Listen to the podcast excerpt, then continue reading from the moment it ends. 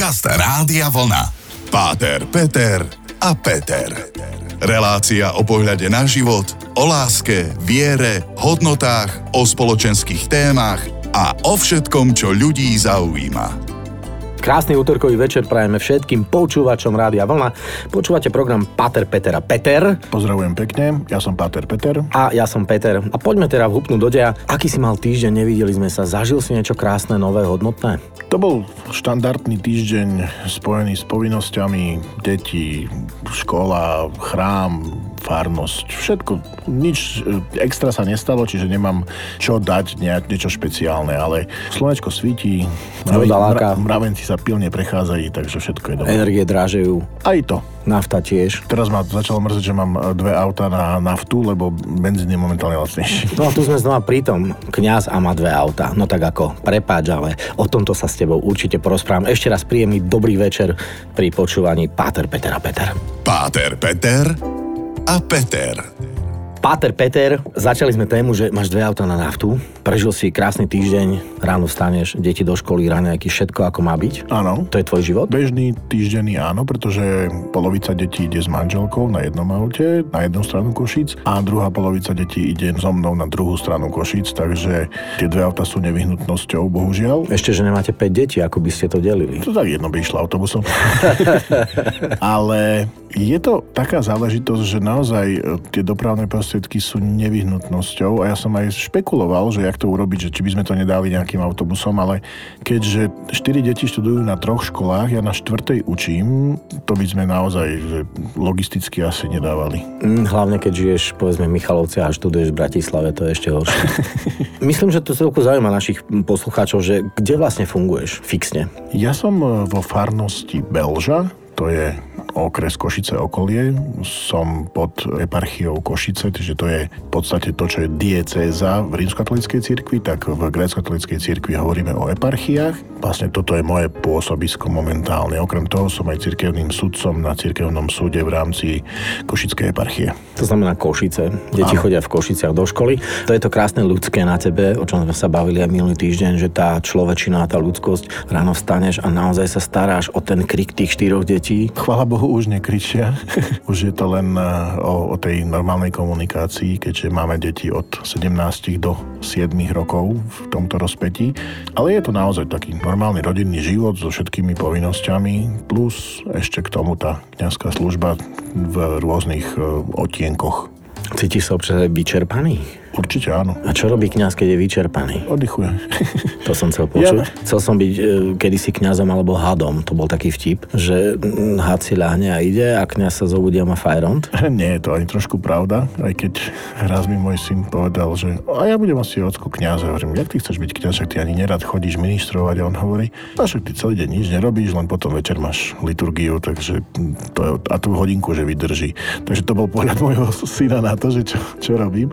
Ale ale to je taký subjektívny pohľad. To je to, jak, čo robia herci celý deň, keď len večer hrajú, tak celý deň tiež majú voľno a mnoho policajti sa len vozia na autách a je pohľad na to, že čo robí lekár, stále má prestávku a tak ďalej a tak ďalej. Čiže je to veľmi subjektívne si myslím. Tých e, fóriem pastorácie a vlastne práce kňaza je tak široké spektrum, ten diapazon tých prác je skôr zameraní rôznych, takže nemyslím si, že by to tak bolo. OK, mm, si doma viac otec, alebo si občas aj kňaz? Ja som otec doma, manžel, teda najprv som manžel a potom som otec. Ja na to dávam dôraz aj keď pripravujem ľudí na vstup do manželstva, že uvedomte si, že ste sa najprv zobrali a potom budete mať deti, čo jasne, že musíme byť rodičmi, ale nezabudnú na ten prvý vzťah. A som aj pre svoju rodinu aj kňazom určite určite, takže toto je úplne vec, ktorá je prírodzená a absolútne normálna, čiže to ani neoddelujem. To...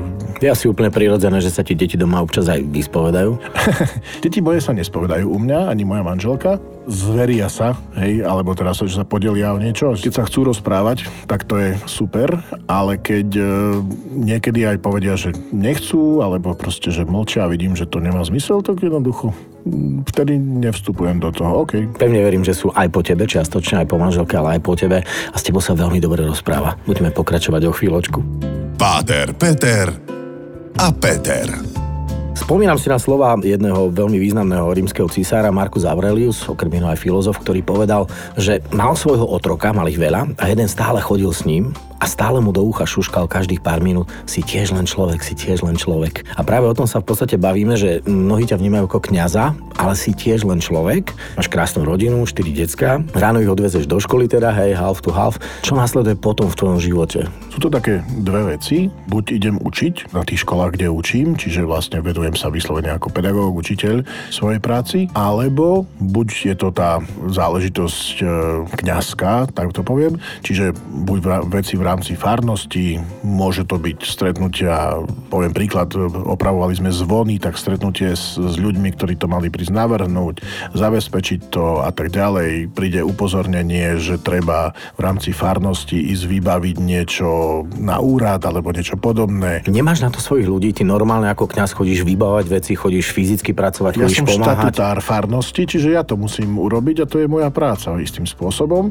Aj tieto úradnícke záležitosti záležitosti. Hej? Čiže jedna vec je starať sa o tie duše, ale mojou povinnosťou je starať sa aj o ten um, istým spôsobom majetok, alebo vlastne tie dobrá, hmotné dobrá cirkvy, ktoré mi boli zverené. Či už je to chrám, farský úrad, v rámci našej farnosti aj napríklad pozemky, aj toto patrí do náplnej práce. Čiže v podstate by som to takú paralelu použil. Ráno normálne karta čítačka PIM, pracovná doba PIM. Pracovná doba je 24-7, čiže vlastne ja kňazom neprestanem byť nikdy v zmysle, keď ma zavolajú či ku niekomu, kto potrebuje nejakú duchovnú službu. Väčšinou je to pre tých, ktorí zomierajú alebo proste sú v nejakom, nejakom takom štádiu. Takže to je jedna vec, ale aj keď niekto potrebuje rozhovor, sú ľudia, ktorí sa chcú vyspovedať, ale v rámci tých nejakých oficiálnych hodín na to buď kvôli zaneprázdneniu alebo čo nemajú čas. Tu sa stretnúť, patrí tam príprava na manželstvo, stretnúť sa pred tým, ako chcú dať dieťa pokrstiť, tak nejaké poučenia a takéto veci.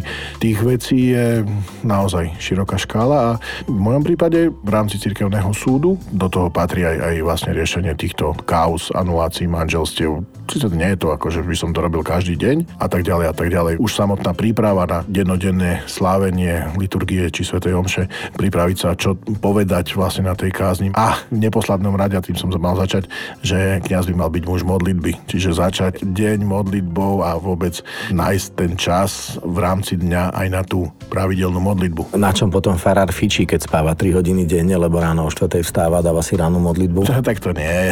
to bol samozrejme odľahčenie. Jasne. Je dôležité aj, aj si pospať, aj nájsť si čas na voľnočasové aktivity určite. Ja síce nevyzerám, ale občas idem hrať futbal. Minulý týždeň som bol prvýkrát po dlhom čase, potom moja manželka si hovorila, bol v bráne? Že, bol som v bráne a bol som tak či, tak, či tak unavený z toho, že čo sa stalo. Bol ma celý človek doslova. Takže toto sú veci, ktoré sa prelínajú. Ten rodinný život, profesionálny život a u každého kňaza je to trošku iné. Asi by som nenašiel dvoch kňazov, ktorí vlastne majú nejaký rovnaký, ale to kňazské povolanie naozaj vyžaduje a, a očakáva sa, že ten kňaz je tu stále v tej službe. Je normálne, že som, boli sme na dovolenke a jednoducho som musel odísť na deň, lebo som sa musel vrátiť do farnosti kvôli, čo viem, pohrebu alebo niečo podobné. Tak ešte, že máte súkromné trískáče, dá sa odletieť od mora len tak, to je presne, to je presne tak, tak a... ako si všetci myslia o vás, že ste strašne bohatí a všetko máte a všetko máte zadarmo. limuzíny, takže... Posledná moja otázka v tomto vstupe. Teba vlastne zamestnáva teda církev ako inštitúcia? My sme zamestnanci jednotlivých biskupstiev, ktoré sú dotované alebo vlastne s príspevkou, naše platy idú s príspevkou štátu. Hej, štát vlastne dotuje církev, ale treba na druhej strane povedať, že je to zhruba niečo vyše 50 miliónov eur na rok pre všetkých kňazov v rámci Slovenska, čo je 0,02 rozpočtu Slovenskej republiky, čiže myslím, že až takto nezaťažujeme. No, to dúfam. O tvojom plate sa baviť nebudeme, až tak do hĺbky by som asi nechcel ísť. Celkom ma zaujíma, že ako to funguje, keď si zamestnancom církvy. To slovo ísť do hĺbky platu je, je naozaj, lebo tá výška nie je, to je hĺbka platu. Páter, Peter a Peter. Stále sa rozprávame o živote kňaza, človeka v prvom rade, tá ľudskosť, to srdce, tá rodina, tie deti, tie povinnosti, čo všetko to obnáša. A potom príde moment, keď sa niekde predstavíš s nejakým novým, v novom prostredí, možno stretneš ľudí, ktorí nie sú veriaci v pravom slova zmysle, alebo sú úplne ateisti a ty povieš, dobrý deň, ja som kňaz. Aká je reakcia, ako vnímaš ty ako kňaz, ako cirkevný predstaviteľ, ako veriaci človek, že existuje obrovská masa ľudí, ktorí sa na vás pozerajú inou optikou, že aké to je? No tých eh, pohľadov je podľa mňa viacero, alebo reakcií skôr na to, že keď poviem, že ja som kňaz, alebo sa dozvedia, že som kňazom. Väčšinou si ľudia tak uvedomia, že čo som predtým povedal. hej, že, to bol aj môj prípad. Ako som, ako som rozprával doteraz, hej, dokeľu, však uh, ľudia sú zaskočení a skôr sa nezamýšľajú nad tým, že čo som ja, ale že, že a teda nado mnou, ale nad sebou sa zamyslia, že ja aj počkaj, aha, dobre. Tak sa a potom sú takí, čo otvoria peňaženku a hodia ti do zvončeka 2 eurá. Hej, presne, to sú všetci také, kebyže dve. No a potom väčšinou ľudí, ktorých ja stretávam a nie sú v rámci cirkvi, reagujú normálne. Ako sú extrémy, keď niekto začne byť až príliš nejaký, neže úctivý, ale až, až vlastne sa keby stretol... Samotného pána Boha? Hej, hej, asi tak. Oni na, na neho síce v neho neveria, alebo na neho to už jednak sa na to pozrieme, alebo potom naozaj na druhej strane niekto začne byť až, nechcem povedať, že agresívny, ale až taký, že no a čo teraz, hej, že, že a chcú ako keby dokázať, že to nič neznamená pre mňa a tak ďalej. A to, ja si to ani nevyžadujem, že by ste so mnou nejak inak rozprávali. Ja skôr badám, že stále v tej našej slovenskej spoločnosti ešte stále ľudia v sebe majú nejaký taký ten istým spôsobom pozitívny pohľad pri kontakte s konkrétnym kňazom. Teda aspoň ja mám takéto skúsenosti. A je podľa teba slovenská spoločnosť veriaca? Ha, veriaca, neveriaca. Neviem na to odpovedať v zmysle, lebo ja sa sledoval len s určitým počtom ľudí. Naozaj zažívam silné pnutie, že ľudia mi povedia, že chcú vystúpiť, že boli vlastne pokrstení ako deti a oni si nesúhlasili a vlastne si uvedomili, že to nie je ich svetonázor. Tento hlas tu silne je. Ale to už súvisí s církou, ale všeobecne či sú veriaci v zmysle, že mám nejakú vieru v Boha. Práve, že ja nehovorím o církvi, ja hovorím o tej viere, že vlastne oni tým, že neverím, tak ani nechcem byť súčasťou církvy. Potom je tu stále tá veta, verím Boha, ale církev nie ono to môže byť na jednej strane veľakrát taká barlička, taká výhovorka, aby som nemusel fungovať v rámci nejakých noriem, ktoré církev vyžaduje, aby, aby vlastne tí, ktorí tvrdia, že, že sú členmi, tak aby dodržiavali alebo niečo podobné. Aha, čiže nechcem dodržiavať rád a Áno. poviem tú povestnú vetu, alebo, díky Bohu, že som ateista. Dajme tomu, ale skôr to vidím tak, že e, ľudia majú viac ten pohľad, že chceli byť tak slobodnejšie mať ten svoj život. A je to problém? Však ja poznám Nie. veľa ľudí, ktorí nechodia do kostola, ale sú veľmi krásni, vo svojej podstate sú veriaci a dodržiavajú naozaj, sú až cnostní ľudia, by som to povedal. Ale toto nie je otázka, ja toto nechcem riešiť, lebo to je samozrejme pravda, čo hovoríš. Na druhej strane, väčšinou títo ľudia, aspoň z môjho poradu si myslím, pocitujú v sebe nejakú výčitku, že odklonil som sa od niečoho, buď v čom som bol vychovávaný, alebo podvedome cítim, že možno by som tak mal, je to možno, možno že strach, že, že tá církev zastupuje pána Boha a čo ke, neviem, to, to sú už také možno, že fakt, že filozofické veci, ale aby som na tú pôvodnú otázku odpovedal, myslím si, že je to také v rámci nielen slovenskej spoločnosti, ale v rámci spoločnosti také pestré. Dobre, základ, že vieme, že ľudia sú aj dobrí, a nemusia práve chodiť do kostola. Toto je samozrejme pravda. Ja nepoviem, že to, že takto chodí do kostola, že to je to, čo robí človeka dobrým človekom. Počúvate Radio Vlna, počúvate program Páter, Peter a Peter a o chvíľu sme späť. Páter, Peter a Peter.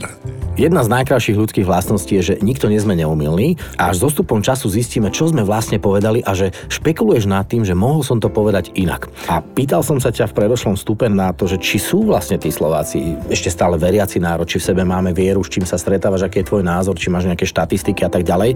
A tak sme sa tak pousmiali počas skladieb, že tu som sa zamotal. V čom si sa zamotal? Zamotal som sa v tom, že istým spôsobom povedať, že ten, kto nechodí do kostola, že je zlý, tak je to hlúposť dosť, samozrejme. Z môjho pohľadu dobro človeka jasne, že nezáleží na tom, čo robí, alebo kam chodí a, a tak ďalej, ale keď sa pýtame a, a rozprávame o tej viere, tak tá spoločnosť je naozaj nastavená, že každý v sebe máme istý pocit a vonkajší prejav. Mnohokrát si niečo nesieme z detstva, s čím sa vieme vysporiadať alebo sa nejak vysporiadame a niečo, čo potom vlastne hľadáme vo vlastnom živote. A potom je zase dobré, že existuje inštitúcia ako je církev, existujú kňazi a duchovní vodcovia, to nazvem všeobecne v globále, nielen v rámci našich geografických šírok, ktorí nám istým spôsobom vedia ukázať tú cestu, keď my máme pocit, že sme sa na nej strátili. A to je možno úloha práve aj teba ako kňaza. A tu je moja ďalšia otázka, že k tebe chodia rôzni ľudia teda, prevažne veriaci. Čo je najčastejšia téma, ktorú s tebou riešia? Sú to tie bežné problémy, že penieži došli, nemám co piť, alebo som zlý, podvádza ma žena, hoci čo. Čo, čo je najčastejšia téma, tak v globále? To má dve roviny. Prvá je, že keď človek príde na spoveď, tak rieši svoj vlastný život a nejaké výčitky svedomia, hovorí o svojich tých, nazvime to, hriechoch. To je jedna vec. A keď niekto príde, že chce sa s niečím poradiť, tak to sú skôr konkrétne témy. Keď má niekto krízu v manželstve, e, krízu vo výchove detí, rozhodovaní sa kam ďalej, ako ďalej. Toto by som tak, tak povedal, že to sú také tie dve roviny. Tu je možno práve môj pohľad, že veriaci idú za tebou a neveriaci idú za psychologom, sociológom do manželskej poradne. Áno, ale ja osobne mnohokrát aj veriacich ľudí posielam za psychologom, za odborníkmi, keď vidím, že e, rozsah toho, čo, o čom sa chcú rozprávať, na, čo ja už e, nesiaham. A tu je veľmi dôležité rozlišovať, čo je duchovné a čo je duševné. A myslím, že v tomto smere trošku církev pokulháva, alebo aspoň e, máme e, medzery rozlíšiť to a, a ja si to pamätám z tých mladších rokov svojho kňazstva, keď som si myslel, že dám odpoveď na všetko. Hej, že všetko viem posúdiť, ale aj povedať neviem, je veľmi dôležité, alebo že toto ja vám, s týmto ja vám neporadím. Tam treba odborný zásah dozrieva človek, asi to ide vekom, takéto poznanie. Čím si starší, tým skôr vieš povedať, choďte za niekým iným? Myslím, že áno, pretože aj sám, samotná vlastná skúsenosť povedať každému na všetko, že musíte sa za to modliť a to je všetko, to nestačí. Jasne, že každému poviem v akomkoľvek probléme, určite sa zverte Bohu, naozaj e, musí tam byť aj tá modlitba, ale keď sú to problémy, ktoré je treba riešiť, tak potom povedať, že nejak naivne si myslieť, že Pán Boh za nás vyrieši, čo môžeme vyriešiť my, tak to je úplný nezmysel. Počul som niekde za tých pár rokov môjho života, že pomôž si človek sám, aj pán Boh ti pomôže. Skôr by som dal otázku, e, rozprávaš múdro pri riešení problémov ľudí a dávaš im také tie múdre citáty, alebo ideš do tej ľudskej roviny a si zase len človek a povieš to veľmi polopate a jednoducho? To sú konkrétne prípady. To sa nedá zovšeobecniť. Ortoped nebude liečiť každé koleno rovnako, ale pozrie sa na ten prípad jednotlivo, ale to isté aj kňaz. Každého človeka musí pristupovať osobne a naozaj u niekoho stačí povedať, ste prepracovaní, dajte si dovolenku. Vynikajúci záver dnešnej relácie. Som veľmi rád, že si tu opäť bol a veľmi sa teším na pokračovanie našich rozhovorov opäť o týždeň v útorok na frekvenciách Rádia Vlna. Páter, Peter a Peter tu dnes boli s vami. Ďakujem za váš čas, za vašu pozornosť a pevne verím, že sa opäť počujeme. Ďakujem, prajem vám pokoja dobro. Páter Peter a Peter. Každý útorok po 20.